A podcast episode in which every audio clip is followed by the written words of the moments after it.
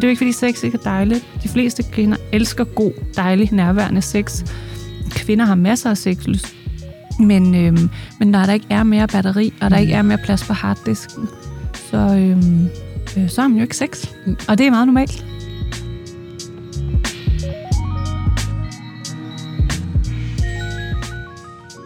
Hvad, hvad har du brug for, at jeg gør? Så var jeg sådan, jeg har simpelthen brug for, at det er dig, der har chancen med at handle ind. Jeg kan godt skrive en indkøbsliste, øhm, men du er også nødt til at skrive, når du har taget det sidste havregryn, for eksempel. Altså sådan, ja. uddelegere det lidt.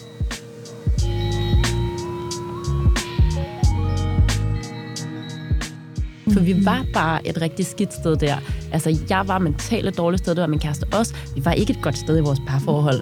Øh, men efter at vi ligesom begyndte på det der med sådan, altså tale om, hvad er dit ansvarsområde, og hvad er mit, der kan jeg også bare mærke, der har vi også bare fået det meget bedre i vores parforhold. Velkommen til MomKind podcast. I det her program, der skal vi tale om hverdagskabalen, eller det, der vel også med flere ord bliver kaldt, hvordan filen gør andre mennesker. For det er jo den, der er allermest af, altså hverdagen. Og rutinerne, madpakkerne, hente bringe, arbejde, stå i kø i supermarkedet, koge pastaskruer, hænge daggammelt vådt tøj på snore, tømme små rygsække, bade børn, rydde væk. Og oven i det kommer der jo så dage med sygdom, rengøring, legeaftale, aula, måske en form for opretholdelse af parforhold, hvad ved jeg. Det fortsætter jo. Og fælles for mange af os er, at vi har svært ved at forstå, om hverdagen og derfor livet kun er så intenst og hektisk for lige præcis os, eller om det også er tilfældet for alle andre. For hvordan gør i så fald andre mennesker, hvis det kun er os, der oplever det her insane hamsterhjul? I det her program taler vi altså om at lægge hverdagskabalen, så den i nogen grad går op. Vi forsøger at spejle følelsen af løbesteg, hentestress og våde flyverdragter.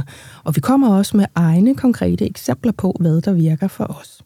Og det gør vi med et panel, der består af henholdsvis Katrine Katzmann, som er seksolog og parterapeut, Victoria Ryberg Poulsen, som er sygeplejerske på barsel lige nu, og Mathilde Bold Jørgensen, som er leder i en finansiel virksomhed. Velkommen til jer tre.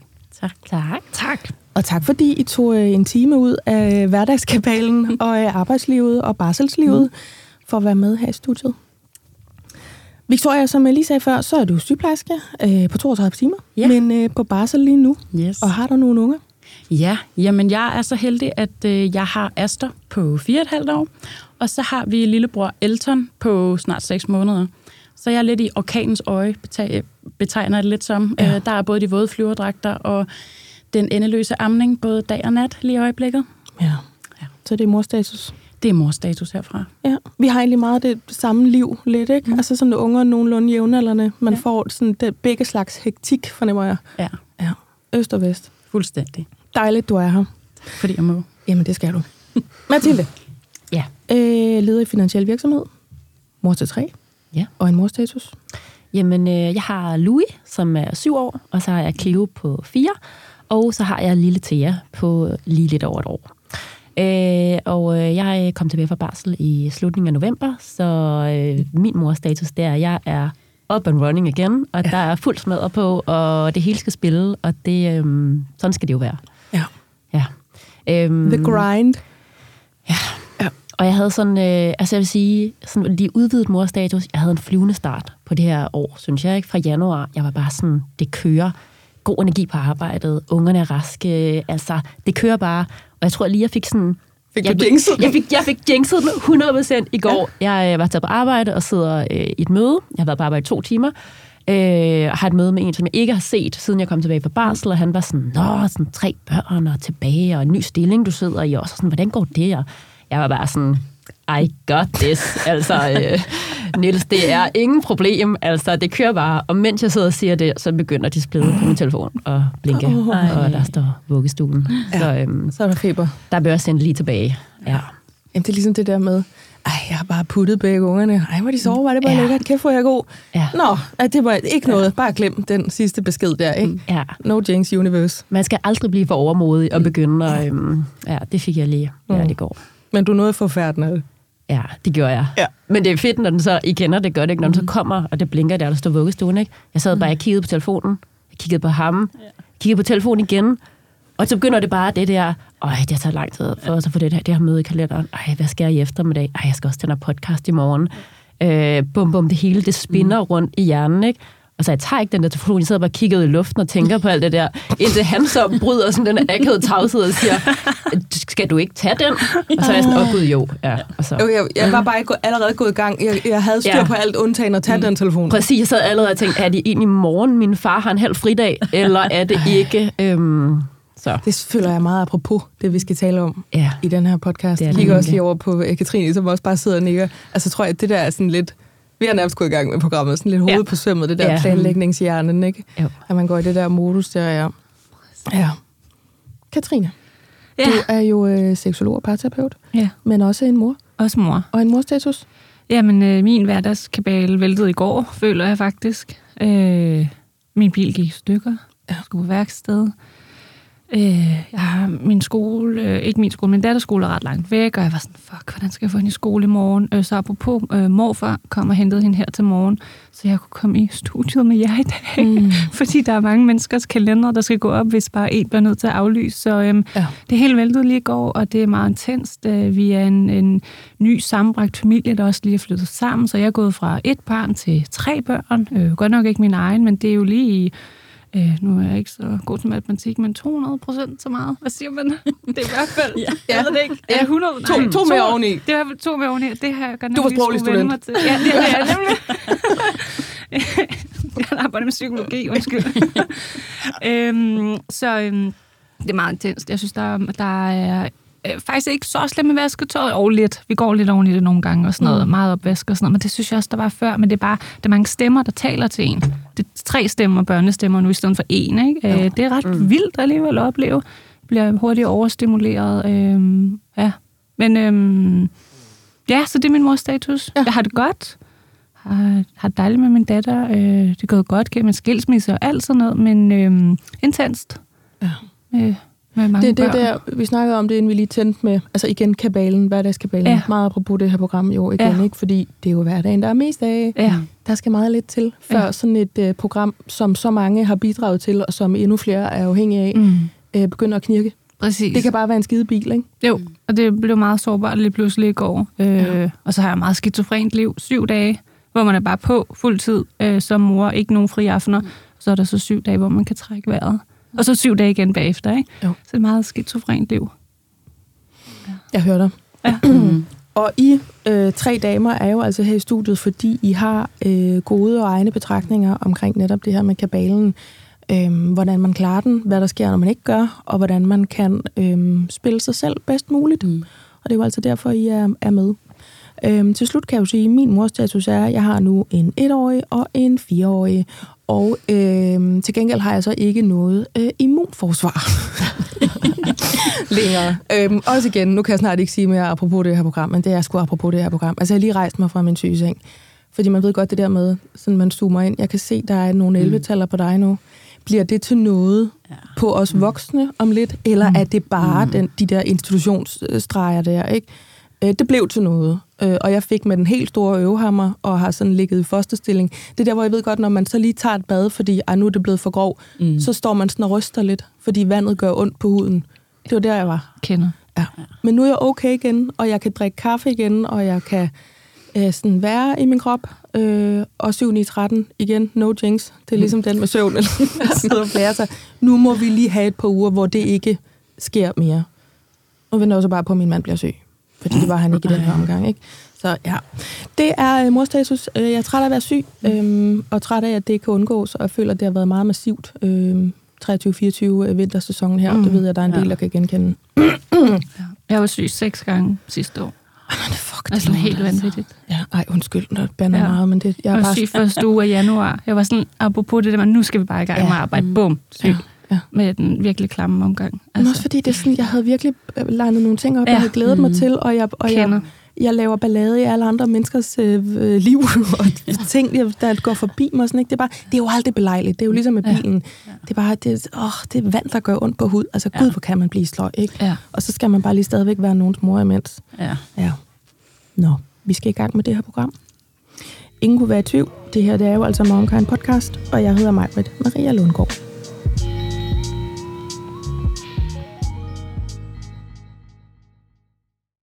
Denne episode af MomKind Podcast er sponsoreret af Puri. Og jeg har jo tidligere fortalt om, hvordan jeg er blevet glad for deres vitaminer. Men nu har jeg lyst til at dele, at jeg også er blevet glad for deres kollagen. Jeg blander faktisk deres CP1, som er testet ren kollagen, og CP3 Beauty. CP3 indeholder nemlig zink og biotin, der blandt andet bidrager til at vedligeholde normal hud, og jeg oplever faktisk, at jeg både får mindre tør hud og færre revnede fingerspidser, når jeg tager det her.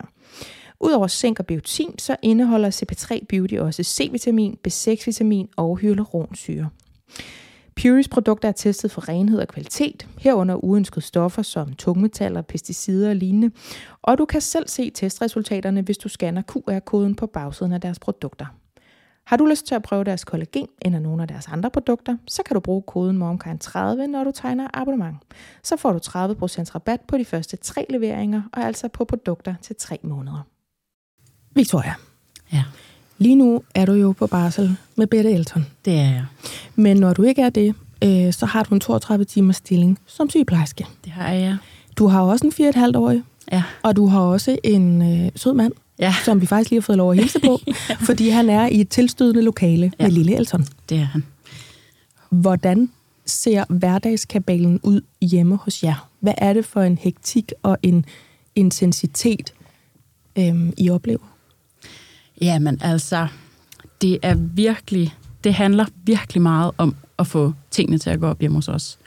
Og øh, det handler om at få uddelegeret. Øhm, jeg er projektlederen, så det er mig, der ligesom øh, kender dagsordenen. Øhm, og så, altså, jeg vil sige, jeg vil ikke kunne klare det alene. Hold da op, fordi at det der med, at jamen, Øh, Aster, han skal øh, bringes i institution, børnehave. Den klarer Lasse om morgenen, fordi at Aster, han står op klokken 6 om morgenen lige i øjeblikket, og Lasse han møder klokken 8, så han tager ham med på vejen. Øhm, så tuser jeg rundt derhjemme og får passet med en lur, for besøgt en mødergruppe, og samtidig også klare vasketøj og madlavning, lige for organiseret, hvad der skal købes ind. Øhm, fordi den øh, del med indkøb, det er, det er Lasses chance hjemme hos os, at det er ham, der handler. Ja. Øhm, men jeg skal så stå for at lige at få, øh, få skrevet en indkøbsseddel, og lige få dannet overblik i skab og øh, skuffer og sådan nogle ting. Mm. Øhm, og så øh, skal Aster hentes. Det er som regel også øh, Lasse, der står for det, fordi at, øh, det passer mega dårligt med lillebrors lur lige i øjeblikket. Ja. Øhm, Jeg er helt med på den der med, når man er, er i lurskema. ja, Der er vi også stadigvæk. fuldstændig. Altså, vi kan ikke lige komme til noget klokken et, Nej. fordi det, Mm. så skal vi køre vejen. Nej, lige præcis. Ja. Altså, det er, og det er bare Elton, der sætter dagsordenen. Og ja. så må man, altså det er lidt svært at affinde sig med nogle gange, men sådan er det. Så må man bide i det sure æble. Ja. Men øh, ja, så alt er rimelig meget skemalagt hjemme hos, øh, hos os, og vi ved, hvornår at, øh, at vi skal have hvilke ting. Øhm, og så lige få tilpasset, altså nu vil jeg sige sådan, heldigvis er jeg sådan på barsel lige nu, men jeg gruer også og går allerede og planlægger lidt, bider lidt i min negle for ligesom, hvordan fanden skal det lige gå op, når jeg starter arbejde igen. For der, jeg arbejder dag og nat. Øhm, det skal man, som regel, når man er sygeplejerske på et barselsafsnit. Øhm, så der kommer også til at skulle noget yderligere planlægning ind der, i forhold til at kunne få hverdagen til at gå op med, øh, i hvert fald også både hente og bringe, og øh, hvornår skal jeg lige få tid til vasketøj ja. og, øhm, og madlavning. Ja. Da vi talte sammen tidligere, så fortalte du, at du nogle gange, øhm, eller det var mig, der kaldte mm. det det, dobbeltjobbet. Ja. Du tog dig en dobbeltvagt, blev vi enige om det hed. Ja. Fordi når du nogle gange sad, øhm, der kunne være måske, lad os sige, stille tre minutter Ja. på, Ja. på sådan en nattevagt der. Yes. Øhm, alle, alle moms og babies, de sov. Ja. Så hoppede du lige på Aula, eller ja. Så fik du lige booket nogle lægetider, eller så sad du lige, du ved, og lavede det der øh, livsadministration Ja, øh, fuldstændig. om natten. Ja, det er også der, at så, øhm, det er der, alle fødselsdagsgaverne bliver købt. Det bliver købt online i nattevagter. Alle øh, mødetiderne i Aula bliver også klaret i nattevagten.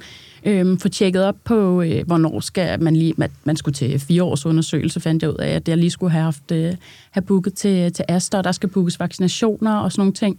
Øhm, alt det, det, det, sådan, det klarer jeg i de, i de stille timer om natten, fordi det er der, der er, der er tiden. Ja. Øhm, og så slipper jeg ligesom for den del, når jeg så kommer hjem, eksempelvis i en dagvagt, hvor at det bare, altså, det er virkelig øh, ulvetimen der, når, når jeg kommer hjem med en 4-5 tiden, hvis jeg er heldig, ikke? så skal der bare laves mad, der skal ordnes noget vasketøj. Øhm, så de stille tider på, øh, i- på nattevagterne, der klarer jeg de, ja, de der ekstra ting, som lige skal klares, og få lige meldt tilbage, at vi godt kan komme til Moster Maretes fødselsdag og sådan nogle ting. Ikke? Ja. Ja. Om du er mig. Altså, hvis du, hvis du tilføjer kigger på brugt vintertøj Ja, ja. på, på, På nettet. reshopper. Jamen Ja. sådan noget, ikke? Altså ikke sponsoreret jo sådan noget. Det kunne også være Marketplace eller Ja, DBA, eller ja. hvor fanden man nu finder sådan noget hen. Ja, altså det der med sådan, ej, nu kommer jeg til at skrive til en dame i Åben Rå, om hun Ja. stadig har de der vinterstøvler klokken halv fire om natten, Ja. fordi jeg alligevel, altså, Ja. man, man bliver skør, Det men man. det er det der med, hvis det er skørt, og det virker, Ja. er det så skørt, mm. så håber vi, der var nogen, der havde en telefon på lydløs måske Ja. i Åben Rå. Men det der med, at jeg, jeg gør det, når det passer, ja. Ja. sådan, det er meget med der. Ja, Ja. lige præcis. Det er, når der er tid til det. Vi har jo Ja. også talt om, hvornår det så øh, knækker.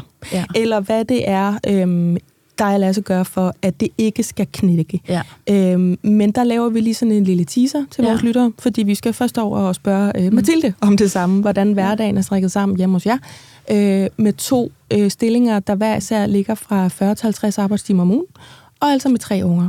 Ja rulle os lige igennem øh, det samme, som Victoria lige gjorde. Hvordan ser øh, hverdagskabalen ud hjemme hos jer? Ja. Og først og fremmest må jeg bare lige sige, øh, kæmpe kender på den der. Jeg har, det er ikke så lang tid siden, jeg har været på barsel. Altså, den der frygt og gro for, hvordan skal det se ud. Jeg tror, jeg brugte de tre sidste måneder med barsel på at gå og tænke, Ja. hvordan jeg skal udtænke min masterplan nu. Ja. Sådan, hvordan skal det hænge sammen? Ja, for man går jo ikke rundt og sådan, gud, hvor har jeg meget tid. Nej. Altså, man, man går og Præcis. tænker, hvad skal jeg så gøre, når jeg skal være syv og en halv time et eller andet sted? Mm. Præcis, så det var sådan en tilløb op til, ikke? Ja. Øhm, men øhm, min kæreste og jeg, altså, øh, vi afprøver tit forskellige modeller og justerer lidt undervejs. Så det vi er inde i lige nu, for at vi begge to kan sådan, få arbejdet mest og få det til at hænge sammen, det er, at øh, lige pt. der står min kæreste op klokken øh, 5 og øh, arbejder fra 5 til 7 om morgenen, så han lige kan få fyre noget arbejde af der. Han kan er god til at arbejde om morgenen, det vil jeg aldrig kunne. øhm, og så, øh, så sidder han og arbejder, den bliver ikke altid syv, fordi så står ungerne op, og så skal han også lige tage sig lidt af dem, mens jeg er bad og sådan noget. Ikke? Men sådan, så, han har nogle morgenarbejdstimer ja. I hvert fald. Ja. Øhm, og så står vi sådan op og får spist morgenmad, øh, alle sammen sammen, og det er normalt sådan, egentlig sådan okay hyggeligt. Øhm, og så øh, plejer det at være sådan, at han afleverer de to store i skole. Øhm, vores midterste går i sådan noget preschool, så hun går også, de er samme sted på samme skole. Øhm, så der kører han hen med dem, og så tager jeg over og afleverer vores lille i vuggestuen, som er lige ved siden af, hvor vi bor.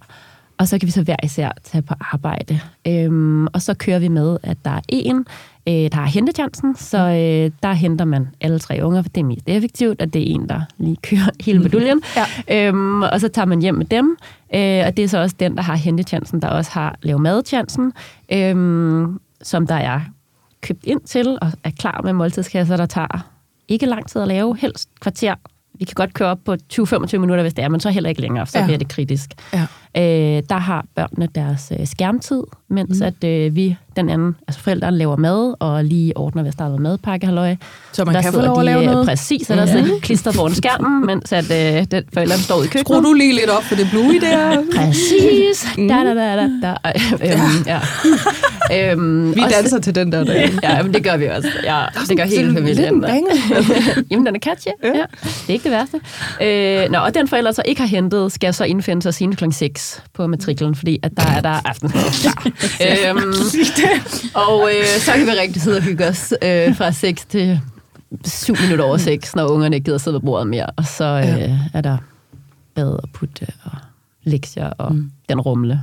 Ja. Og så når klokken 8, der skal alle helst gerne sove, og så øh, kan jeg typisk tage min computer frem og arbejde lidt. Og der kan min kæreste jo så. Nogle gange arbejder han, nogle gange kan han woohoo, holde fri, fordi han arbejder om morgenen. Nogle gange arbejder han også om aftenen, men Ja. det er sådan lidt ad hoc. Men det er sådan mm. hverdagen normalt kører. Ja, ja, Ja. Du har jo også, øh, hvad skal vi kalde det, øhm, helt i orden snydekoder. Du var lidt inde på en af dem der, altså for eksempel med en måltidskasse. Ja. Øhm, fordi I jo har udviklet et decideret system, eller altså sådan en, en plan, nu snakkede du også selv om masterplan, Ja. til at få det til at gå op i forhold til øh, ret tunge arbejdsuger for begge vedkommende, Ja. og tre unger. Ja. Øh, der er der simpelthen nødt til at være en metode. Øhm, og den teaser vi også kun lidt for nu, fordi vi skal jo altså, vi prøver at være byggelige. Jeg siger det tit, men det, det skal guderne vide, det prøver vi. Vi prøver, prøver at nærme os en form for løsning i det her program. Øhm, vi skal bare lige over til Katrine først, mm. som jo altså stadig er i studiet. Ja. øhm, når du har øh, par i din øh, praksis, øhm, og du er jo så øh, parterapeut og også seksolog, men øhm, er det så ikke meget ledende spørgsmål, der kommer her nu. Tit indtoget er netop det, vi lige har hørt her. Altså hverdagen, der foranlediger, at de sidder der. Mm. Fordi der, der er noget, der kan virke med så stærk en kraft i et menneske, særligt hvis man er ved at kalibrere til det, hvis man netop er blevet en familie, eller man netop er blevet en familie med endnu et barn, mm. øhm, som kan være ret overvældende, eller ret intenst, eller der, hvor vi siger til hinanden, imens man står der med pastavandet og bliver krammet bagfra og tænker, jeg, jeg kan simpelthen ikke mere, altså sådan, mine hænder ryster næsten med, med det her skide pastalåg, mm. og så siger vi det der, hvad gør andre mennesker? Mm. Er, det, er det os, der ikke kan finde ud af det her, eller er det bare sådan, jeg føler, vi er i et hamsterhjul eller i et Excel-ark, hvor der er, er ild i stregerne imellem de der rum.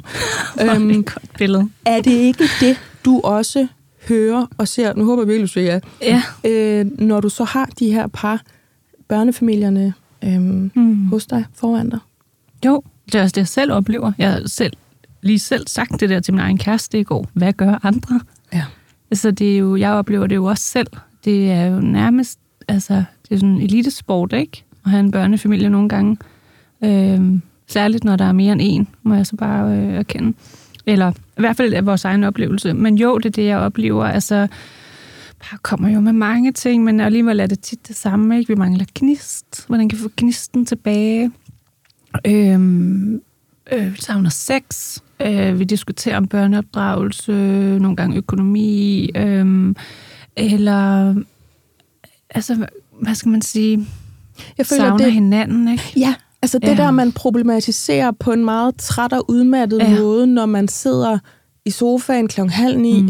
Og dødscroller mm. ved siden af hinanden, imens Netflix hovedmenu bare kører, mm. eller måske stadigvæk, det, det, det, det, Ja. det, fordi ingen har haft åndsnærværelse til at slukke for det. Præcis. altså helt ægte, hvor mange har ikke Ja. hørt et eller andet børnetv i tre timer efter ungerne er taget afsted, fordi Ja. gud ja, det er jo ikke bare sådan, vores hjem lyder nu. altså det der om sådan, Mm. gør vi det her forkert, eller er det meningen, det skal være så hårdt? Jeg tror, det er ikke så meget lige det, jeg oplever. Altså, par kommer, par kommer med, de er ikke så, hvad skal man sige, bevidste på den måde. Par er mere sådan meget spørgt om på det, de oplever, som er problemet. Og det er jo mere øh, et symptom på noget andet, hvis man kan sige det sådan. Så de kommer og siger, at vi har ikke nok sex. Øh, det vil ofte være mændene, der kommer og siger, at jeg synes ikke, vi har nok sex. Øh, og, og her begynder vi jo så at tale om øh, hverdag og mental load og sådan noget, der jeg gør i hvert fald. Det er sådan meget overset ting i parterapi i øvrigt, at man kommer hurtigt til at fikse på det her sexliv og kvindens sexlyst, øhm, som øhm, kan være virkelig svært, hvis man overser, at hverdagen mm. totalt maser alt muligt. Og særligt kvindens lyst, fordi hun så også er projektlederen i hjemmet, mm. og skal bruge rigtig meget mental tankekraft på at få det hele til at hænge sammen, så, så er der øh, ikke særlig meget energi tilbage til at øh, øh, også skulle overskue og skulle i gang med sex. Der er nogen, der sådan beskriver det som, det, de føler som at skulle bestige et bjerg også.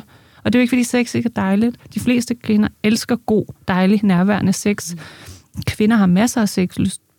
Men, øh, men når der ikke er mere batteri, og der ikke er mere plads på harddisken, så, øh, øh, så har man jo ikke sex. Og det er meget normalt. Jeg sidder og tænker, den der behovspyramiden. Ja, Altså, hvad, at det er sådan ligesom, mm. det er den der, det Ja. der krømmel der, som, det, er det, det er sidste. skønt, når det er der, men det er Ja. ikke, altså vi, vi er nødt til at have nogle tørre flyverdragter først, og Ja. nogle med pastaskruer, og vi skal at melde os Ja. til på Aula, og sådan. Fuldstændig. Ja. Ja, og kvinder får tit skudt i skoene, altså de skal bare slappe noget mere af og give noget mere slip, og så lade være med at tænke på det der vasketøj undervejs imens. Og det er jo ikke, fordi mænd ikke også tænker på, på huslige ting, det gør de, men vi må bare sige, at undersøgelser peger på, at det gør de ikke i lige så høj grad, men overvurderer i høj grad deres egen indsats mm. i hjemmet. Øhm, både på det huslige og på det mentale arbejde. Øhm, så det er svært, altså det er dårligt råd til kvinder, det der med at sige, at de bare skal give noget mere slip, fordi det, det, det handler ikke så meget om det, det handler om, at man er exhausted.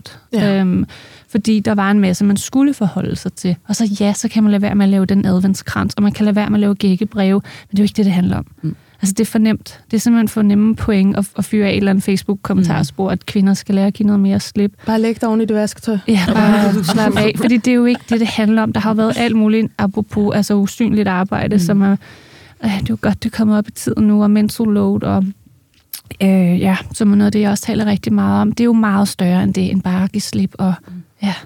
Så i virkeligheden, genka- altså det kan jeg jo se på alles ansigtsudtryk ja. her i studiet, ikke? men særligt på dig og også, Katrine, du genkender 100% det her. Fuldstændig. Og så siger du, det der er i virkeligheden for, øh, for kunderne inde i Bæksten, det er øh, noget meget konkret, som typisk Mm. er, gnisten er væk, Ja. øh, sexten er væk. Altså det var også det, vi sagde før i programerklæringen, at alt det her noget, jeg ramsede det også op simpelthen, fik næsten åndenød, har jo et resultat.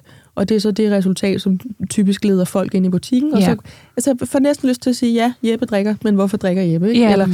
"I- Jeppe knaller ikke, men hvorfor knaller Jeppe ikke? Altså, Præcis. på den måde, ikke? Ja. Ja. Ja, Louise har masser af lyst, når hun øh, har haft en fri, halv fridag fra sit arbejde, eller det er lørdag formiddag og har fået sin søvn osv. Så, videre. så og de fleste kvinder har lyst til sex. Mm. Altså, det er sådan en kæmpe myte, at kvinder ikke gider det, mm. og det er kun mænd, og kvinder er, er både rigide og frigide og alt muligt. Det, det, det passer ikke. Der kan være noget med, at lysten er forskellig, og den kommer til udtryk på forskellige måder, men det er et andet afsnit, hvordan lyst fungerer. Mm. Men det er bare for at i tale til, at det er jo så normalt, at småbørnsfamilier, når man er mas, og de har ikke sex. Og når par så kommer til parterapi, så kommer de, når det gør ondt, og også nogle gange for ondt, og det er særligt så, når sexlivet ikke fungerer. Men man skal jo ofte, hvis man kan, komme før det. Mm. Men folk tror, det er sexlysten, den er gal. Man kan virkelig fikse det her sexliv og gnisten og sexlysten. Mm. Ja. Og det, vi starter altid bagfra.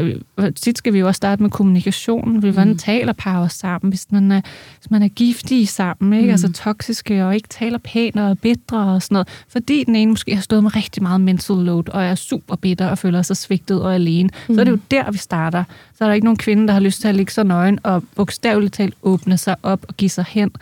Øhm, nu sætter det også lige lidt på spidsen, men, men det, det er jo det, jeg har set i min praksis Ja, ja, også, ja. ikke? at han er enormt frustreret, og det er så forståeligt, og han savner hende, han savner at være begavet, han savner hendes engagement i sengen, og hun har så dårlig samvittighed, og hun ikke kan give det, for hun tror, det er det, hun skal, og det, det tænker jeg, at vi alle sammen her om bordet kan genkende, at hvad gør andre i hverdagslivet, men hvad fanden gør andre også for at få sex? Er der nogen andre, de, der kan finde på at ligge og tænke på vaccinationstider, imens de boller? altså, så, så der kom, jamen, jeg kan se på jeres ansigter, at det var ikke sådan helt farfetch, det jeg lige sagde der, ikke? Og nu er det også vigtigt for mig at sige til jer to, Victoria og Mathilde, jeg har ikke kuppet jer til et program, der skal handle om hverdagskabalen, men som i virkeligheden handler om sex. Nej, det er bare mig, der taler meget om det. Det var vigtigt for mig lige at pointere.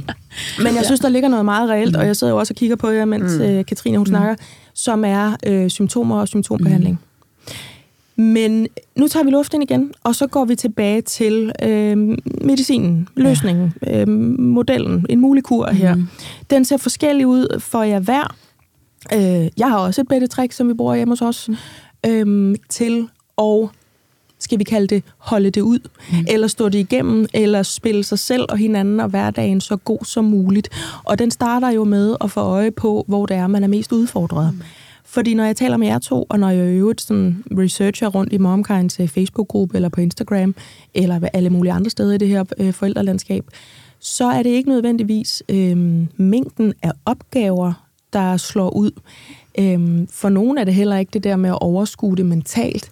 For at pointere, at det ser faktisk ret forskelligt ud. Mm. Selvfølgelig i forhold til, hvor meget man arbejder, hvor syge ens børn eller man selv er, om man er en eller flere om forældreopgaven, øhm, og hvor mange børn man har. Mm. Det siger også sig selv, ikke? Men Victoria, du har noget, som du kalder øh, de skjulte opgaver og koordinering ja. af Ja. dem. Og det var faktisk det, du nævnte allerførst, da jeg sagde til dig, hvis du kun må fremdrive én ting, som var allervigtigst for dig at lade sig få styr på, i forhold til netop det her hamsterhjul og hverdagskabalen. Ja. Hvordan har I lettet jer, eller hvad har ligesom fyldt mest? Så sagde du, jamen det har været at koordinere de skjulte opgaver. Ja. Prøv lige at folde den ud. Jamen, det er jo sådan noget, som, øhm, altså, som jeg egentlig ikke rigtig anede fandtes, før at jeg øh, fik en kæreste og fik det første barn. Så gik det op for mig, hold da op. Så var der bare en masse ting, man skulle huske. Altså blandt andet det der med at få, få meldt øh, barnet ind i en, en vuggestue. Det var mig, der stod for den øh, opgave. At få undersøgt og få læst, øh, få, få styr på at få booket øh, fem ugers undersøgelse, to måneders undersøgelse, også lige en otte ugers til mig selv. Øh, og så noget med ligesom at få, få sat sig ind i hele det der, nu skulle han begynde på noget mad. Altså, det var jo også ligesom min skjulte opgave. Det var mig, der havde snakket med sundhedsplejersken. Øhm, hvad, hvad, hvordan starter vi an her? Det var mig, der læste op og ned. Hvad skal han kunne, når han er fire måneder, fem måneder, seks måneder? Holde trit med den opgaveliste. Øhm, derudover så var der også et hjem, og øh, der skulle holdes. Der var noget vasketøj, og der var... Øh, Øhm, på det tidspunkt med, med vores første barn der, øhm, der øh, havde jeg sagt mit job op i min barsel, fordi vi flyttede fra, øh, fra Frederiksberg på København og så øh, til provinsen i Slagelse i første omgang. Øhm, så jeg skulle søge noget job og få det til at gå op med, øh, med Lasses studie på det tidspunkt. Ikke? Øhm, og der lå bare en masse små øh, opgaver, øh, som jeg fandt ud af, dem, de lå lidt på mig. Også det der med at få, få lavet en indkøbsliste, øh, øh, få styr på, jamen, hvad mangler vi? Fordi når jeg spurgte Lasse, hvad kunne du tænke dig at spise til aftensmad? Det ved jeg ikke. Altså, så det, den spillede også bare bolden over til mig, ikke? Også fordi så er det sgu nemmere, at jeg bare finder på noget, ikke? Og Ja. sådan Du skal var det længere tid. Ja, præcis. Og sådan ja. var det bare i, i længere tid, indtil vi sådan ligesom... Øh, altså, så, så mødte vi lidt den her mur, og vi, sådan, vi fik ikke spillet hinanden gode overhovedet. Og så øh, gik jeg faktisk øh, ind og fandt ud af, at der var noget, der hedder mental load, faktisk ind, ja, inde på din Instagram, og var sådan, fuck, det her, det har et, et begreb. Øhm, og læse dybere ind i det, og tænke sådan, okay, vi, vi er nødt til at kommunikere de her opgaver. Øhm, jeg er nødt til lige at tage en snak med Lasse omkring alle de der ting, der, der ligesom ligger på min hylde, og få, dem, øh, få sat ord på dem, og få uddelegeret lidt. Øhm, så kommunikationen var egentlig det vigtigste for os, for ligesom at få, få løst den her, og få i tale sat, at prøv at høre, grunden til, at jeg ikke gider knalde hver anden dag, det er simpelthen fordi, at der ligger så meget i mit baghoved, som rumsterer, og jeg tænker på, fordi når jeg, ikke er på, når jeg er på arbejde, så har jeg ligesom arbejdet der, øh, og når jeg så kommer hjem, jamen så er det jo ikke sex, der er det første, jeg tænker på. Så er det lige at få styr på, er der til madpakke, er der vaskemiddel, skal jeg ikke lige have sat en vask over? Alle de der ting. Så der, der, blev, altså, der blev ligesom parforholdet totalt nedprioriteret. Ja. Og det skulle opprioriteres, for det kunne jeg jo også godt mærke på både ham og på mig, at vi var bare ikke gode i det. Nej. Øhm, så der var det vigtigt at få kommunikeret og få sat nogle ord på, jamen, hvad har jeg brug for, at du gør? Altså virkelig det der, øhm, han var sådan, jamen, hvad, hvad har du brug for, at jeg gør? Så var jeg sådan, jeg har simpelthen brug for, at det er dig, der har chancen med at handle ind. Jeg kan godt skrive en indkøbsliste, øhm, men du er også nødt til at skrive, når du har taget det sidste havregryn, for eksempel. Altså sådan, Ja. ja. uddelegere det lidt. Og støvsugningen fik han sat med os. Altså, de der små praktiske opgaver, for han kan jo godt se, når der trænger til at blive støvsuget. Det var ret smart. Den var meget synlig. Så begyndte han at støvsuge. Ja. Øhm, så de der praktiske. Så det var faktisk at få øje på uh, the mental load. for Ja. jer. fuldstændig. Hvis der sidder nogen derude og tænker, ej, kunne de ikke snart snakke ja. Ja. noget mere om det? Også gerne med måske med Katrine. Ja. Jo, det kunne vi godt. Vi, vi har faktisk næsten allerede lavet det program, ja. Og det kommer også. Så man kan roligt læne sig tilbage. Man behøver ikke skrive øhm, til podcast og man, eller det må man godt. Det er på vej. Mm. Vi ved det godt. Vi kunne ikke finde på at lave det her program mm. og snakke så meget om the mental load, uden Nej. rigtigt at gå ind i den. Det er på vej, øhm, mm. og der er også en lille øh, særedition øhm, med i det program. Det kan jeg glæde jer rigtig meget til. Ja. Victoria, der var også noget andet, fordi vi snakkede om det der med, man kan ikke få øh, hamsterhjulet eller hverdagsrullet øh, der til at forsvinde jo, og det vil vi jo heller ikke. Nej. Vi vil bare klare det bedre, vi vil føle os mindre udmattet, og mm. altså udbryde færre gange, hvordan fanden gør andre mennesker. Ja. Og der sagde du til mig, mm, ja, jeg kan ikke få det til at stoppe, men jeg kan gøre noget for mig selv, så jeg bedre kan tåle det. ja. Hvad gør du? Jamen, øhm, altså, nu her, hvor jeg er på barsel, så er det lidt begrænset, hvor meget jeg sådan kan tage, fjerne mig selv fra hverdagen, så at sige. Men, øhm, men før, og det er også noget, jeg tænker mig at, at, at fortsætte med efter, det der med at få prioriteret ting, der gør mig god. Altså, jeg elsker at ses med mine veninder, om det bare lige er fem minutter til en kop kaffe, øh, øh, og lige få, få snakket med dem om alt andet end, end børn og mand. Selvom det fylder meget, men lige sådan, hey, har du set hende fra gymnasiet, jeg er gravid igen? Eller sådan et eller andet, sådan, der ikke, ikke hverdagsagtigt ja. øhm, på den måde. Og få prioriteret, at øh, altså jeg, for lidt siden, vi skulle holde barndåb, der var jeg sådan lidt, jeg skal til frisøren, og det bliver jeg nødt til. Det skal jeg, koste hvad det vil. Og jeg brugte, no shit, jeg brugte faktisk næsten en uge på at planlægge, hvordan skulle jeg kunne rive fire timer ud af kalenderen, altså, og væk fra Elton. Ja. Men det gik, og jeg nød det. Og det var bare sådan, ej, hvor havde jeg bare meget overskud, og der var ikke engang nogen render under øjnene, der var færdige eller noget, for jeg var bare sådan, det var bare fedt at lige få lov til at være mig selv og snakke med frisøren. Altså holdt op, og vi smalltalkede, og det var mm. bare fedt. Øhm, og gøre nogle ting. Altså, at jeg har øh, trænet en del øh, crossfit før, at, øh, at jeg blev gravid med, med Elton, med lillebror der, og lige få hævet den time ud, hvor at, øh, at jeg ikke skulle være noget for nogen. Det, det gjorde mig til en meget bedre mor, da jeg så kom hjem. Ja. Altså, så havde jeg overskud. Øhm, og det samme, øh, altså, vi prøver lidt at gøre det her i barslen på den måde, at, mm, at jeg giver Lasse mulighed for ligesom at gøre noget, der gør godt for ham, fordi så spiller vi både hinanden bedre, og han får mere overskud som far. Så når putningen er overstået derhjemme, så, har han, øh, altså, så tager han afsted en, en times tid og træner. Og ligesom bliver ladt op. Og det har gjort en kæmpe forskel i, i vores parforhold, for det er det, vi kan gøre nu. Vi kan, altså, jeg kan jo ikke sådan lige være alene, men så gør jeg de ting, jeg nu kan. Øhm, men jeg kan spille ham god på den måde, at jeg ved, at han, han bliver bedre. Ja. Øhm, og så at bliver jeg jo også bedre af, at vores øh, parforhold er, er godt, fordi han får mulighed for at lade op. Øhm, det gør også mig til en bedre kæreste. Eller kone, er det nu. Ja, i en kurn. Ja, så det der med at konceptualisere mm. øhm, opladningen, Ja. restitutionen. Mm. Du snakkede også om det der med, at I ligesom to, nu siger jeg det bare med nogle Ja. andre ord, men det der med, vi, vi, der var ligesom en ny version af os som par, ja. efter vi har fået børn. Mm. Der skulle der skrues på nogle ting, fordi Ja. vi havde ikke før oplevet det der spændingsfelt mm. med sådan, jamen, hvorfor har du ikke? Jamen, hvorfor har Ja. du ikke? Fordi det var jo bare lige meget før, ja. hvor man bare hvad ved jeg, havde kysseksem, eller, eller Ja. ja. faktisk kunne se en, en serie sammen, fordi man ikke Ja. sad bare savlet og var træt, eller sådan, ikke? Nemlig. Øhm, det der med, jamen det, vi, det er et middel til målet. Ja. Det, at jeg får lov at føre en samtale, mm. og måske drikke en helt rigtig varm kop kaffe, Ja. og få klippet spidser i halvanden time, er ikke kun fordi, jeg godt kan lide at være en smart sild. Mm. Det er faktisk et middel til, at jeg kan gå hjem og gøre mere mm. af det, som jo er hverdagen. Ja. Altså, det er, at jeg bare kan danne tyralle den for mm. vildt igennem, fordi det har givet mig noget overskud. Ja. Altså det er noget, jeg i hvert fald selv har fået meget øje på, mm. at det er jo også meget op i tiden, det der med at sige, at hvile er ikke bare en belønning, det er faktisk en ret. Altså det er Mm. faktisk en del af det at være et menneske. Ja. Øhm, jeg har bare fået rigtig meget øje på, hvor sandt det er. Mm. Altså, og hvor meget mere man så kan tåle. Ikke? Ja. Ja.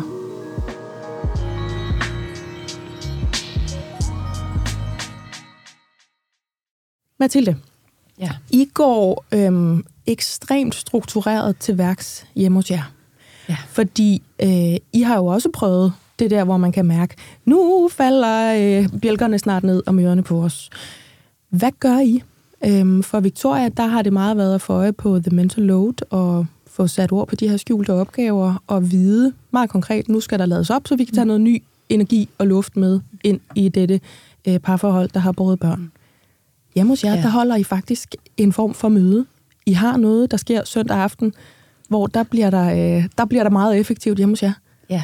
Ja. På søndag aften, der gennemgår vi jo ugeskemaet. Ja. Øh, fordi at øh, hvis der ikke er et ugeskema, så falder, altså så er mandagen, den ryger lige i fjeset på os, og så kommer tirsdagen, og så er vi bagud fra start, og så altså, er det dømt til at gå galt. Øhm, så det er jo øh, ja, sådan et, et schema, jeg fysisk sidder og tegner øh, søndag aften. Øhm, Er vi hvem, på et der, whiteboard? Er vi på en øh, notesblok? Øh, nej, det er faktisk er et stykke papir, der er hængt op med, øh, hedder det elefantsnot? Ja. Abesnot? Ja. Jeg bliver altid i tvivl. Det der Elefantsnot. noget elefantsnot. Jeg har været lærervikar engang. Det er elefantsnot. Ja, Ja. ja elefantsnot. Ja, ja, jamen, der hænger ude i vores køkken. Øhm, altså, som jeg, jeg tegner og skriver i med, øhm, hvem der afleverer Thea, hvem afleverer Louis Cleo, hvem henter, øh, hvem står for aftensmad. Øhm, jeg arbejder tit på nogle forskellige, jeg har kontor to forskellige steder, et der er langt væk, et der er tæt på, nogle gange arbejder hjemme, så det står også lige, hvor jeg er, så man ligesom ved, at jeg skal jeg hurtigt, altså tidligt ud af døren om morgenen, eller kan jeg sådan chill lidt og gå derhjemme og tage en hjemmearbejdsdag. Ja. Øhm, så det er ligesom øh, planen, og den øh, laver jeg typisk et øh, udkast til, og så kommer den lige i review hos min kæreste. Øhm, og så øh, det altså bagefter corporate bliver den, mor, vi har med her. præcis, ja. ja. Og så bliver den hængt op, og når den først er blevet hængt op, så er det, altså, Ja. så binder den. Og hvis der så er nogen, der kunne finde på at lave en spontan aftale uh, i løbet af ugen, så skal det altså være afstemt med, ja. Ja. med den plan, ikke? Det kan Ja, man ikke bare... Altså, præcis, ikke? Ja, Ja. Så må der ligesom være noget, der Så man har ikke det. en automatisk administrativ rettighed over den seddel, så man bare kan gå ind og ændre. De skal godkendes. det ville jo være totalt vilde Altså, ja. Vilde Vesten. Ja, ja. Øh, det kan man ikke. Det var det rene Øhm, Ragnarok. Ja, præcis. Skal orden i systemerne, ikke? Ellers Men så, nu øh, sidder vi og griner af ja. det. Men det virker faktisk for jer. Det virker faktisk for os. Ja. Øhm, det gør det, fordi at jamen, så, så er der en plan, vi kan forholde os til, og så er der bare mere ro på. Mm. Ja. Altså, øhm, og vi er også sådan nogen, der... Øh, og så kan man jo sige, at det gode forældre eller dårlige forældre, eller hvad fanden, men vi må gøre tingene, som der virker for os. Altså, vi er sådan nogle, øh, vores unge har ikke legeaftaler i hverdagen. De går ikke til sport og aktiviteter i hverdagen. Det må de gøre i weekenden, hvis de, de altså, har lyst til det, og det gør de nogle gange, nogle af dem.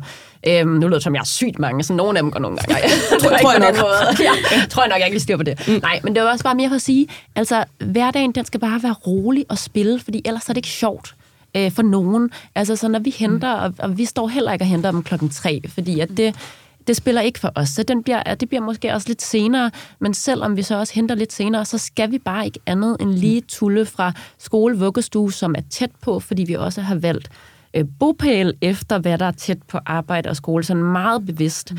Øhm, så skal vi bare lige tulle hjem i lejligheden, og så ah, kan de lige lege lidt, og jeg kan gå og lægge lidt tøj frem til næste dag, og så er der den der skærmtid og aftensmad, mm. og så er det egentlig meget hyggeligt. Altså, vi skal ikke alt muligt. Ja. Øhm, og det er fordi, at der er en plan, og fordi vi ligesom har skruet ned for alt muligt andet. Ja. Øhm, Så der er et begrænset antal øh, variabler, Ja. der kan øhm, hmm, gå galt, eller hvad Ja, man skal sige. Altså man præcis. kan ikke stresse over, gud, vi skulle også have Elvira med hjem, Nej, for det skulle vi ikke. det skulle Hun vi måtte ikke. selv ankomme lørdag Ja. formiddag, Ja. fordi det var hverdag. No playdates, når du har øh, en skole i morgen. Præcis, og når jeg ser andre forældre, der sådan, så skal når vi henter samtidig, at børnene skal videre til fodbold klokken halv fem og sådan noget. Altså, jeg kan blive helt sådan... Altså, jeg fatter ikke, hvordan I kan det. Altså, hvordan I har overskud og kan få det logistik til at spille, og hvad så med aftensmad, og hvordan, hvis der er andre børn, jeg sådan... Altså, jeg forstår det slet ikke. Apropos, hvordan gør de andre. Ja. Øh, det forstår jeg slet ikke, hvordan de kan, for det kan vi ikke. Øhm, og det har bare været sådan, det har været noget, jeg har haft lidt dårligt samvittighed efter vores øh, Louis, som er syv nu. Da han ligesom begyndte at få den der alder med legeaftaler og aktiviteter og sådan noget, så var jeg sådan lidt, uff.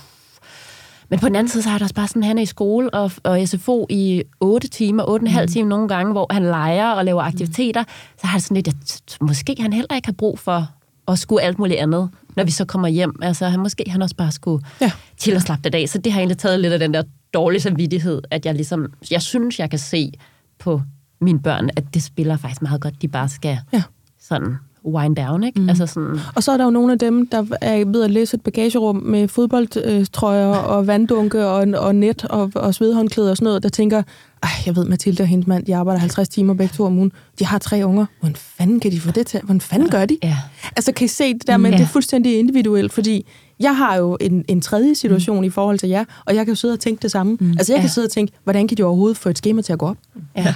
Og så skal vi jo også huske alle dem, som ikke har øh, hjælp i, nu nævner jeg også noget som svigerforældre, Ja. eller egne forældre, mm. eller fleksibilitet i forhold til arbejde, mm. Ja. eller som måske står uden for arbejde, eller som ikke har mulighed for at benytte sig af nogle af de snydekoder, mm. som vi nævnte før, som for eksempel for jeres tilfælde, Mathilde, er Ja. måltidskasser, Ja. øh, rengøringshjælp, Ja. alt det der. Eller mm. sætte sig ned til en dejlig damefrisør, man har kendt i otte år, fordi mm. hun ved lige, hvordan man kan lide det med, ja. Ja. med spidserne og hvad det hedder, balayagen, ja. eller det der, ikke? Øhm, Jo. der er mange variationer, det her, men ja. jeg tror, uanset hvordan ens forældreskab og parforhold øh, og hverdagskabale ser ud, så tænker man, hvad fanden gør andre mennesker, ikke? Jo. Ja. Katrine, når folk de ender hos dig, måske fordi de ikke synes, de har sex nok. Det lyder det lidt som om det er. Eller gnisten er Klassiker. væk. Klassiker, ja. Ja. Øhm, ja. Jeppe boller ikke, men hvorfor boller han ikke? Sorry, jeg synes bare, det er sjovt. Jeg kan godt lide det. Er det så også det her, du taler dem hen i? Altså noget konkret, vi har fra Mathilde, noget med et ugeskema, få fordelt de opgaver, øhm, og taler du dem hen i, det giver sig selv, nu jeg siger det alligevel, det som Victoria også nævner, i forhold til det her med de usynlige opgaver, det med at være sikker på, at vi er lige lidt eller lige meget belastet, at der er en jævnbyrdighed i forholdet, Mm. der i hvert fald laver et nogenlunde mm, ens grundlag for, at den her lyst så kan opstå. Mm. Ja, ja det, det gør jeg. Og man kan sige, mm, parterapi bliver lidt mere sådan mudret, komplekst og alt muligt, fordi det er også terapi, end hvis jeg bare var til et foredrag, hvor jeg taler om the mental load, eller hvis man bare køber øh, et online-kursus om the mental load, for der er det direkte hjælp og redskaber. Øhm, så, så det er også mere for lige sådan at udspecificere, når man går i parterapi, så vil man sjældent bare, for så gør I bare bum, bum, bum, og så redskaber, for så er det ikke parterapi. Parterapi hjælper også med kommunikationen og alt muligt. Men, øh, men ellers så ja, øh, jeg vil altid undersøge, om the mental load er på spil i parforholdet, og hvis det så er det, og det er det rigtig ofte, i hvilken grad, og hvad kunne de tænke sig? Øh, fordi for nogle par øh, fungerer det godt, at opgaven er fordelt 50-50, men sådan forholder det sig jo ikke i alle tilfælde, og det øh, er jo lidt sådan en, dem, der er lidt på barrikaderne omkring det her, og har meget forbehold mod, hvorfor skal vi nu til at tale om det, og hvorfor det er et problem, hører også, at så skal vi dele alt 50-50, skal kvinder så til at være mænd, og sådan noget, og det er jo slet ikke det, det handler om. Mm-hmm. Men så, så det starter vi lige med at grundlægge, at sådan, det er ikke det, det handler om. Det handler om, at det skal føles fair. Mm. Det skal føles som om, jeg bliver sat pris på her, jeg ikke bliver pisset på, at mit arbejde ikke bliver taget for givet, uanset om det er mand eller kvinde. Mm. Og så er et af rådene blandt andet, at man tager et søndagsmøde. Så I er faktisk meget sådan spot on på meget af det, der også bliver anbefalet. Øhm, og det her med at komme the mental load til livs, er altså ikke så komplekst endda. Eller til livs, eller hvad skal vi sige, fordele det mere mm. fair. Det er ikke øh, så, så komplekst den der. Det, der kan gøre det komplekst, det er følelser, der er i klemme, og forbehold, og hvorfor nu det, og har vi ikke også for meget ligestilling i Danmark, og alt sådan noget. Det er alt sådan noget der. Ja, ja. Det, kommentarsporene har det virkelig vildt. Ja. Øhm, så, mm. så det er sådan noget, der kan stå i vejen for, at man faktisk kan komme til en, en enighed om, hvordan vil vi have et familieliv. Men det kunne for eksempel være at have sådan en søndagsmøde, hvor man netop går ugen igennem, hvem henter, hvem afleverer. Det er der jo nogle familier, der simpelthen glemmer at få aftalt. Mm. Øhm, og så er der nogen, der tænker, what? Hvordan kan de... Altså, det gør vi altid. Men, men det, familier er jo så forskellige, så det kan være vigtigt bare at få det på plads. Netop, hvem laver aftensmad, hvem handler ind, hvem laver madplan mm. i den her uge. Det kan også være, det er fast hver uge, det er den samme, der gør det, whatever. Det er jo et langt eksperiment, det her mm. også, i forhold til, hvordan fordeler vi opgaver. Og her kan jeg så sige, der kan man sige, at det kan blive lidt komplekst, ikke? Mm. Men ellers er løsningen ret simpel. Det starter med at anerkende, at der er noget, der hedder the mental load, som oftest er det kvinden, der har overblikket mm. over projektledelsen i familien og den menneskelige kalender. Det kunne man starte med at få synliggjort og på bordet, blandt andet mm. med sådan en ugekalender. Øhm, og så kender jeg et par, som har eksperimenteret med det lidt ligesom øh, ja, Mathilde, i forhold til, øh, øh, at de har en fælles note på telefonen, hvor de netop også sætter sig sammen søndag aften, og så dotter de de der opgaver ind. Man kan lave de der bullets, mm-hmm. og når den så er fyldt ind, så sætter man et flueben. Og så fordeler de dem ud, når hvem, hvem skal ringe til lægen i forhold til den her øh, ADHD-udredning, øh, hvem øh, køber medicin, hvem ringer til apoteket, øh, hvem sidder med lektier med det her barn i dag. Det er også en sammenbragt familie med tre eller fire børn, tror jeg, så der er meget koordinering med frem og tilbage. Og det er også fordelt efter overskud. Mm. Okay, det der med lektiehjælp, det er meget tungt med, med hende her. Den ene, fordi uh, der er meget følelser, og der, der, vi skal effektregulere, alt muligt, den tager jeg. Og, det, og sådan noget sætter de sig ned søndag aften mm. og går igennem og diskuterer, mm. så i løbet af ugen, så vinger de den bare af, for så kan de også følge med i hinandens opgave. Den har han taget, jeg skal ikke tænke mere på den. På den måde går de også dobbeltarbejde og dobbelttænkning på en opgave. Så det er, man kan, vi kan kalde det corporate, men det der at gå struktureret til sit familieliv, er jo en kæmpe gave, og noget vi sådan lidt gør lidt grin med, og sådan noget, jamen, det må familie jo selv finde ud af, eller øh, jamen, så gør manden nok noget andet, eller et eller andet. Men Vinterdæk! Uh, ja, ja. ja, men det er nemlig Kras. klassikeren. Ja, så glemmer han her og skifte olie i mobilen. Og det er rigtigt, det gør mænd, men det som, jeg tror, du satte ord på det før, Victoria, at at det hedder she-fault. Hvis der ikke bliver taget stilling til den, så lander opgaven rigtig ofte på kvinden. Mm. Så det der med at tage stilling, og det kan man jo netop gøre ved søndagsmøde. Som default, ja, det var fedt. She-fault. Hvor er det dog ja. genialt for ja. Jamen, det er desværre ikke mig. She-fault. Nå, det er ikke dig. Nej, pis. Men det er et rigtig godt begreb Gud, til at forklare det. Ja. Mm. Og, og, og så det er det, vi ser, og det er derfor, jeg siger, det er simpelthen for nemt at sige, at kvinder bare skal give slip, fordi det, vi bare ved, der sker, er, at hvis der ikke er nogen, der tager stilling til, hvad skal vi have spist på tirsdag, mm. bare et eksempel, så vil den ofte lande på kvinden, og så ja. har hun allerede taget stilling til det. Og så får mm. kvinder skudt i skoene, at de får detaljeorienteret, for kontrollerende, for alt muligt. Hvorfor lader du ikke bare være hjemme? Mm. Fordi når jeg prøver, så er der først aftensmad klokken 21.30. Mm. Ja. ja. Mathilde, Mm. Da vi talte sammen, så sagde du, øh, der er jo ikke nogen grund til, at vi begge to stresser over den samme ting. Nej. Du vidste slet ikke, øh, din partner vidste slet ikke, men I har jo åbenbart halvvejs taget et online-kursus øh, hos Katrine i ja. forhold til Er det rigtigt? nej. og, og altså det her med, hvordan strukturerer vi det? Katrine, hun siger det her med, det er noget, vi gør sådan lidt grin af.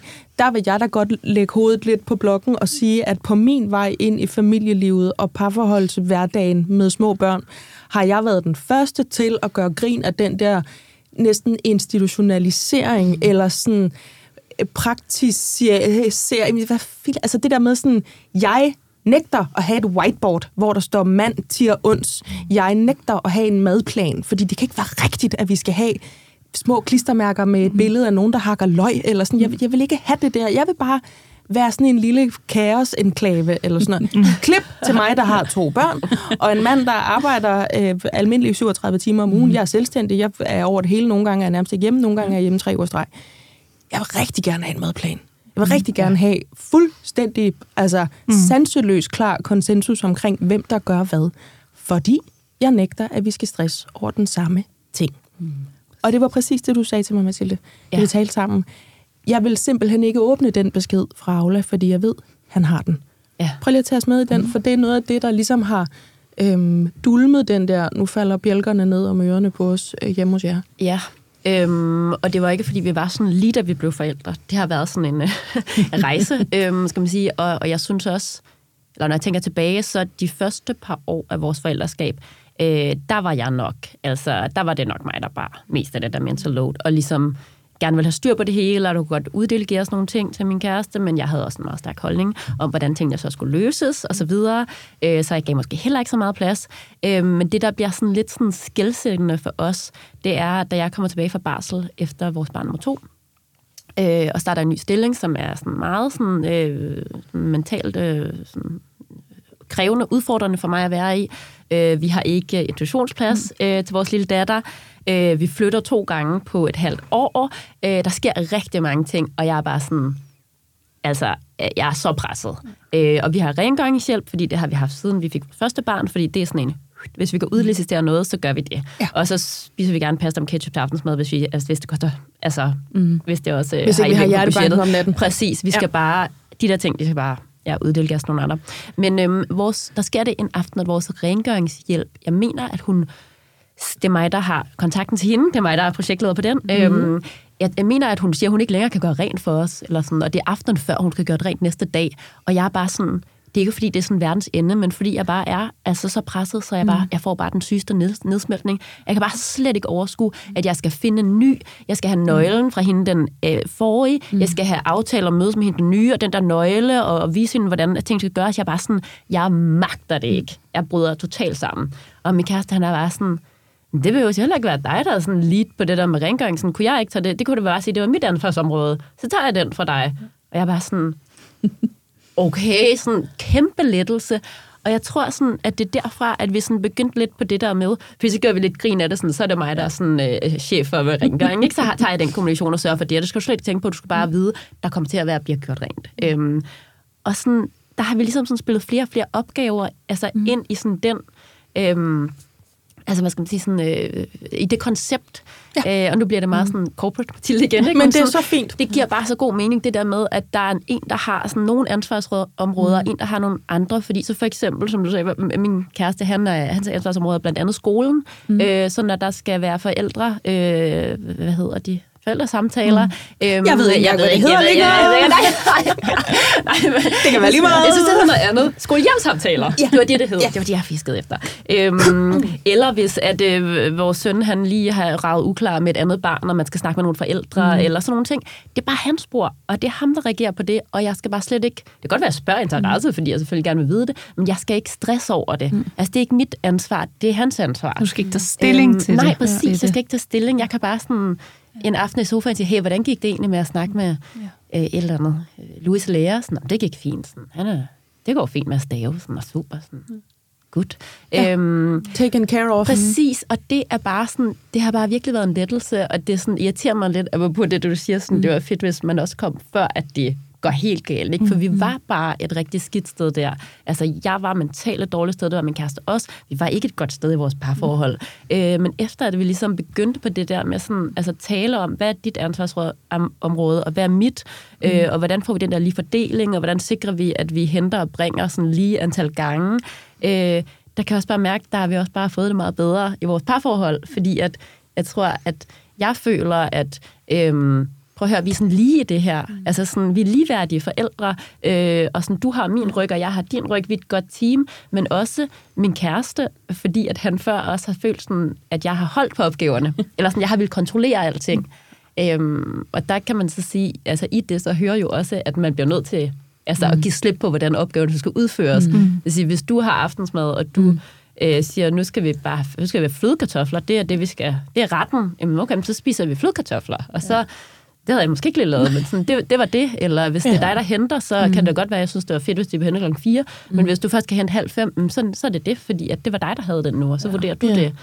Øhm, så jeg kan ikke slippe for stressen, eller og det at forholde mig til opgaven, og så stadig udstikke øhm, guidelines for, Nej, hvordan den skal mm, udføres. Mm, præcis. Og det er jo så lidt aller i arbejdslivet også, ikke? Altså, du kan ikke sådan uddække, du kan ikke give opgaver til dine medarbejdere, og så samtidig være total micromanagement, mm. og sidde og sige sådan, du skal gøre det lige præcis på den her, den her mm. måde. Mm. Øh, du bliver jo nødt til, altså det er også en tillidsting i virkeligheden. Ja, ja. Øhm, jeg sidder og tænker, det, det kan man godt, det er der formentlig mange, der har svært ved at holde op med. Mm. Igen, øh, keep med hatten til det program om The Mental Load, ja. som mm. øh, kommer efter det, det er udgivelsesrækken. Ja. Øh, det går jo stærkt, når man taler om noget, der er meget ja. vedkommende, og som der er jo altså allermest af netop ja. hverdagen. Mm. Men jeg vil lige derhen øh, sammen med dig øh, i første omgang, Victoria, mm. hvor øh, vi snakkede om det lidt før, det der med, vi antager et nyt niveau. Før var vi nogle kærester, ja. der øh, lallede rundt og spiste sushi på sengekanten, ja. og, eller det ved jeg ikke, om I gjorde, men jo, det er sådan, det, når jeg tænker tilbage, så er det altid sådan noget med, gud, hvor vi bare knaldede og spiste sushi ja. hele tiden. Ja. Fordi det er, sådan, det er det, der er mit nu, tror jeg, min hjerne tænker. Så skulle vi ligesom antage et nyt mm. normalt niveau. Ja. Fordi nu var vi nogens forældre, og nu var der mm. nogle ting, man skulle være ansvarlig for. Nu kunne man ikke bare sådan tosse mm. sig igennem ting, Nej. eller wingen, eller mm. lave en feberredning i sidste øjeblik. Vi har pludselig noget, som er stadigt, som skal ja. køre. Ikke? Øhm, jeg har gået og tænkt, at vi hjemme hos os har accepteret øh, meget vokalt, men også i stillhed igennem længere tid. Vi er i en periode lige nu, mm om en, en meget lang periode, hvor vi ikke kan forvente os den form for hurra-hurra-følelse, mm. eller gnist, eller hvad det nu er, øhm, hver dag og hele tiden. Det skal vi vide, så mm. vi kan fejre det, vi dog får. Ja. Om det er, mm. jeg har kaldt det pastavandskrammet, altså der, hvor man står helt udslugt og bare glor ned i de der discount pastaskruer igen, Øhm, og man skal have noget bolo fra en systemabøt, der er mm. helt øh, rundsmadret og rød og sådan noget, ikke? Fordi, ja. fuck den her dag. Har I på den måde, og du må gerne sige ja eller nej, det er ikke et mm. ledende spørgsmål, mm. ligesom accepteret mm, det der med, hvad gør de andre? Mm. Er for en led i dag, jamen andre har det også bare for sindssygt, ja. eller for hektisk, eller det er bare ikke mega fest hele tiden at have et, to, tre, fire børn. Mm i den her alder, og være på et arbejdsmarked, mm. og skulle tjene nogle penge, og skulle gøre sit hus rent. Altså, det er ikke mm, forventeligt. Mm. Har I antaget et nyt, nu siger jeg bare, at jeg har siddet og tænkt hele tiden, og prøvet ja. ikke at sige, et nyt nederenhedsniveau, ja. som I sådan øhm, navigerer i? Ja, altså vi prøver at se sådan lidt humoristisk på tingene nogle gange. Ja. Altså, nogle, altså nu, vores ældste er fire et halvt, ikke, så det er rimelig hektisk. Og nogle gange, så er vi bare nødt til at kigge på hinanden, og så altså lige smile lidt til hinanden, og bare sige, prøv at her, det er for en periode, ja. og det er ikke det er ikke øh, skide sjovt at være i lige nu, men altså, ved du hvad, når vi så har fået de børn, vi skal have, vi får en fed alderdom. Ej, hvor skal vi sidde på sengekanten og spise sushi? Altså sådan, sådan tænker jeg virkelig. Øhm, og så sætte pris på de der små, altså sådan lige huske hinanden på at prøve, at vi har lavet de her to pragtfulde børn. Ja. Hold kæft, hvor de søde. Ja, prøv at se. Specielt når de sover, ikke? Okay. Altså sådan virkelig prøv at sådan lige finde de der små ting, og så også, også øh, altså sådan i, i parforholdet, altså sådan lige prøve, så kan det godt være, at vi ikke lige har tid til at skulle have sex, men altså, så kan jeg godt lige sige til Lasse, ej, hvor ser du lækker ud i de der bukser der, er de ikke nye? Altså sådan, de der små ting, fordi det bider han også mærke i, og så smitter det jo lidt af på mig, for det er jo også noget af det, der sådan ligesom ja gør mig lidt, nå okay, så kunne godt være, at jeg skulle tage... Nej, du en, lækker, nej, du lækker. Det godt være, at jeg lige skulle smide ammebehånd i dag. Altså sådan, ja. så øh, på den måde, sådan lige, lige prøve at hive de små ting, når nu det ikke kan være det helt store. Ja. Så er de små ting. Jeg, ja. jeg siger det så konkret, fordi det var det, der gjorde forskellen for os. Mm. Det var ligesom bare at acceptere, jamen vi kan, vi kan ja du nikker virkelig, Katrine, mm. vi, kan, vi kan råbe og skrige, eller baske mm. med armene, eller ja. tænke, hvad, hvad sker der? Mm. Hvad, hvad, hvad er det, der er så, så mm. øh, voldsomt, eller så hektisk, eller så nederen? Jamen det er ja. fordi, vi enten har fortalt os selv en løgn, mm. eller vi har haft nogle fuldstændig naive forventninger til, hvad det her skulle være. Ja. Fordi når vi når vi liger af, hvordan en hverdag ser ud hjemme hos os til venner og familie, mm-hmm. både nogen, der er i samme situation lige nu, men også dem af dem, der mm. kan huske det, så siger alle jo, ja, sådan var det også for os. Ja. Mm. Og man har sådan, ja. det, er jo, det er jo ikke sjovt, det her. Eller sådan. Det er jo bare med skemaer ja. og med bolo og alt sådan noget. Mm. Øh, ja, det er det. Ja, ja. Og så en gang imellem, så er der noget, der er fedt eller sjovt, eller altså i, i det store, ja. i lange løb er det jo altså at kigge på de her unge og tænke, og kæft, hvor er det lækkert det her, hvor er de mm. gode, de børn der. Men det er ikke en lang Tivoli-tur med, med, med breezers, nej, eller, nej, nej. eller en chablis, mm. eller noget, nej. med den der hverdag. Mm. Og hvis man ligesom kan acceptere det, ja. nu lyder det også om, det bliver meget sådan pessimistisk, men så synes jeg bare, at vi kom mm. langt. Ja. Øhm, og så vil jeg faktisk også godt lige her til sidst øhm, sige, hvad det var, der gjorde en ret konkret forskel for os, mm. da vi stod i det der med, hvad fanden gør andre mennesker. Mm.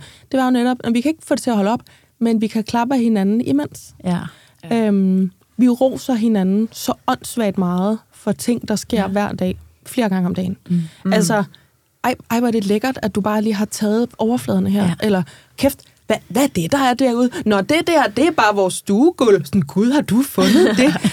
og det er jo ikke, fordi det ikke er nogen opgaver, der sker hele tiden. Og jeg kan huske det fra jeg selv var barn, og mine forældre kunne finde på at sige til hinanden, tak fordi du har tømt opvasker. Mm. Så kan jeg huske, at jeg tog, stod som sådan præ- præ-teenager, hedder det ikke det, sådan noget mm. 10-12? Preteen. Ja, sådan, ja. og tænkte, ej, hvad er det hvad, cringe, havde man sikkert sagt i dag. Hvad er det pinligt, de står ja. og siger? Det lyder som om, I har været til parterapi. Eller sådan. Klip til jeg selv er blevet voksen, ja. og det går op for mig. Ah, mm. det er derfor, man ja. siger det. Ja. Fordi lige nu er det så intenst at være en børnefamilie og prøve at bevare et parforhold og sin mentale sundhed, ja. mm. at der er nødt til at være nogen, der klapper af mig, mm. når jeg tørrer mad op fra gulvet gang nummer 8 i dag. Mm. Vi er nødt til at have den sammen. Mm. Så vores ting, foruden det der med, at vi nok skal have indkøbt en eller anden form for whiteboard, der skal være midt i køkkenet, det er simpelthen bare at rose hinanden. Mm. Det, jeg føler også, det er det, du siger, Victoria, ja. det der med, vi kan ikke få hverdagen til at gå mm. væk. Den er hektisk og foranderlig, og så er der pludselig også nogen, der bliver syge, mm. og en bil, der skal på værksted og sådan noget. Men vi kan rose hinanden igennem det. Ja. Men det er heller ikke kun jeres ting. Altså, der er forskning, der viser, at det er rigtig godt for mm. parforholdet, fordi det, der rigtig tit gør, at parforhold splitter op, det er faktisk ekstern stress, altså mm. børn. Mm. Børn er ekstern stress. ja.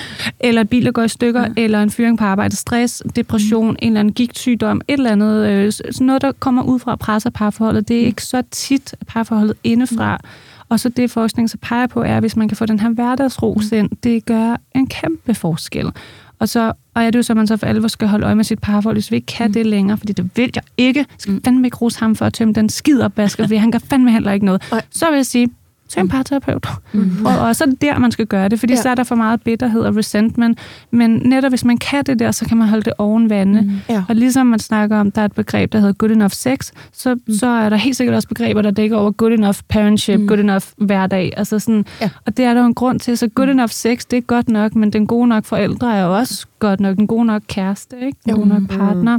Så I gør det helt rigtigt forskningswise. øh, ja. altså, der er jo alt muligt andet, vi stinker til. Nu må man ikke sidde ja, men det er også det gode nok parforhold. Ja. Nej, nej. Jeg har også konflikter, jeg har bare terapeut. Det er jo ikke sådan, at så fandt jeg løsningen. Men man, man, jo bedre, så kan man navigere bedre i konflikterne. Ikke? Det er jo, jo. det, der er, er, er formålet. Det er jo ikke at have et konfliktfrit parforhold. Det sker ikke. Så er det også et udviklingsløst parforhold, mm. hvis man ikke har konflikter. Så, ja. mm. Mm.